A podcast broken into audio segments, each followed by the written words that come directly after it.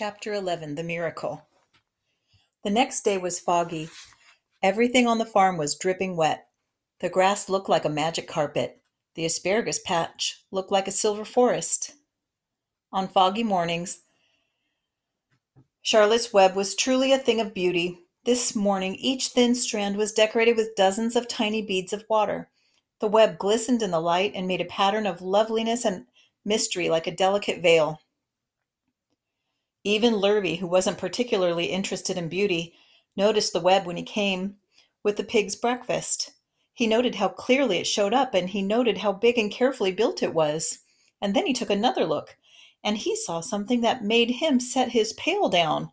There, in the center of the web, neatly woven in block letters, was a message.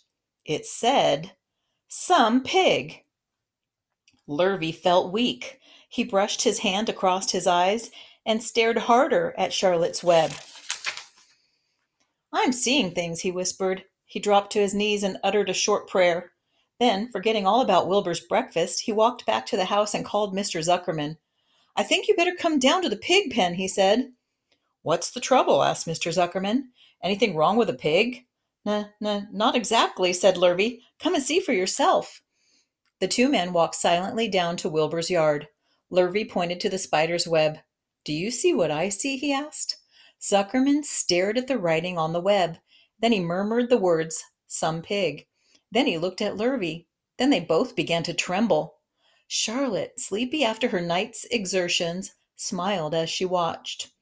Wilbur came and stood directly under the web. Some pig, muttered Lurvy in a low voice. Some pig, whispered Mr. Zuckerman.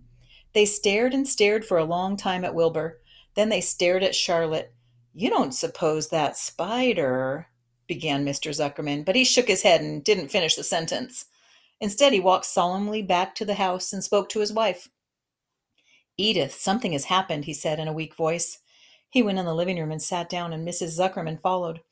I've got something to tell you, Edith, he said. You better sit down. Mr. Zuckerman sank into a chair.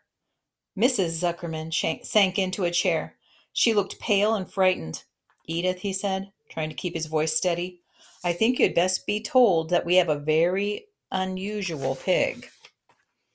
A look of complete bewilderment came over Mrs. Zuckerman's face. Homer Zuckerman, what in the world are you talking about? she said. This is a very serious thing, Edith, he replied. Our pig is completely out of the ordinary. What's unusual about the pig? asked Mrs. Zuckerman, who was beginning to recover from her scare. Well, I don't really know yet, said Mr. Zuckerman, but we have received a sign, Edith, a mysterious sign. A miracle has happened on this farm. There's a large spider's web in the doorway of the barn cellar right over the pig pen. And when Lurvy went to feed the pig this morning, he noticed the web because it was foggy. And you know how a spider's web looks very distinct in a fog. And right spang in the middle of the web, there were the words, Some pig. The words were woven right into the web.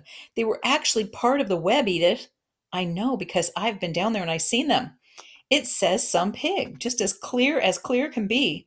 There can be no mistake about it. A miracle has happened and a sign has occurred here on earth right on our farm, and we have no ordinary pig.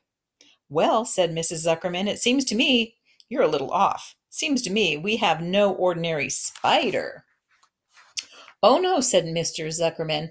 It's the pig that's unusual. It says so right there in the middle of the web. Maybe so, said Mrs. Zuckerman. Just the same, I intend to have a look at that spider.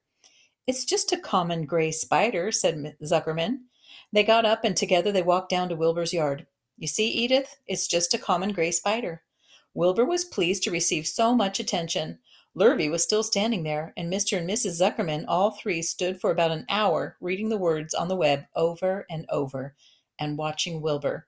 Charlotte was delighted with the way her trick was working. She sat without moving a muscle and listened to the conversation of the people. When a small fly blundered into the web just beyond the word pig, Charlotte dropped quickly down, rolled the fly up, and carried it out of the way. After a while, the fog lifted. The web dried off, and the words didn't show up so plainly. The Zuckermans and Lurvy walked back to the house. Just before they left the pig pen, Mr. Zuckerman took one last look at Wilbur. You know, he said in an important voice, I've thought it I've thought all along that pig of ours was an extra good one. He's a solid pig. That pig is as solid as they come. You notice how solid he is around the shoulders, Lurvy? Sure, sure I do, said Lurvy. I've always noticed that pig. He's quite a pig. He's long and he's smooth, said Zuckerman. That's right, agreed Lurvy. He's as smooth as they come. He's some pig. When Mr. Zuckerman got back to the house, he took off his work clothes and put on his best suit. Then he got into his car and drove to the minister's house. He stayed for an hour and explained to the minister that a miracle had happened on the farm. So far, said Zuckerman, only four people on earth know about this miracle myself, my wife Edith, my hired man Lurvy, and you. Don't tell anybody else, said the minister. We don't know what it means yet, but perhaps if I give thought to it, I can explain it in my sermon next Sunday. There can be no doubt that you have a most unusual pig. I intend to speak about it in my sermon and point out the fact that this community has been visited with a wondrous animal. By the way, does the pig have a name? Why, yes, said Mr. Zuckerman. My little niece calls him Wilbur.